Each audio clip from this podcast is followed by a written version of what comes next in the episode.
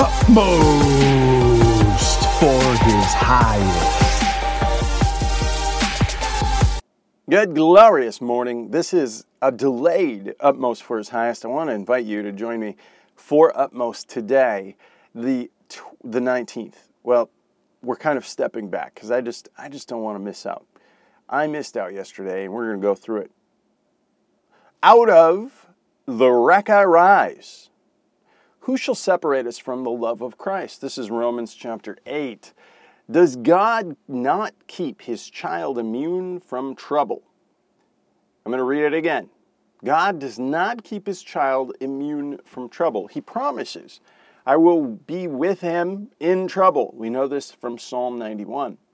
It doesn't matter how real or intense the adversities may be. Nothing can ever separate us from the relationship of God.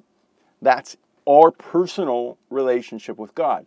It says specifically, in all these things we are more than conquerors, not because of anything we've done, but because of the conquering life, death, and resurrection that Jesus Christ has done. Paul was not referring here to imaginary things, but to things that are dangerously real. He said we are super victors in the midst of them. Not because of our own ingenuity, nor because of our courage, but because none of them affects our essential relationship with God and Jesus Christ. I feel sorry for the Christian who doesn't have something in the circumstances of his life that he wishes were not there. Why would we say that? Well, shall tribulation. You see, tribulation is never a grand, highly welcomed event. But whenever it may be, whether it exhausting, irritating, or simply causing some weakness, it is not able to separate us from the love of Christ. Never allow tribulation or cares of this world to separate you from remembering that God loves you. Shall distress, can God's love continue to hold even when everyone and everything around us seems to be saying that His love is a lie? And is there no such thing as justice? Shall famine?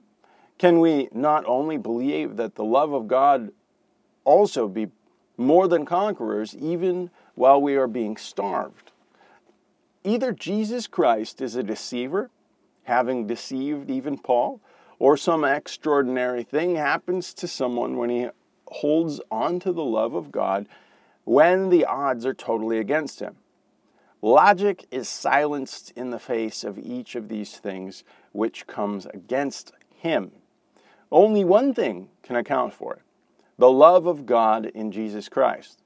Out of the wreck, I will rise every time. God, thank you for this encouragement. Thank you that we can set our eyes upon you, that Romans chapter 8 is a glorious place to begin. Who shall separate us from the love of Christ?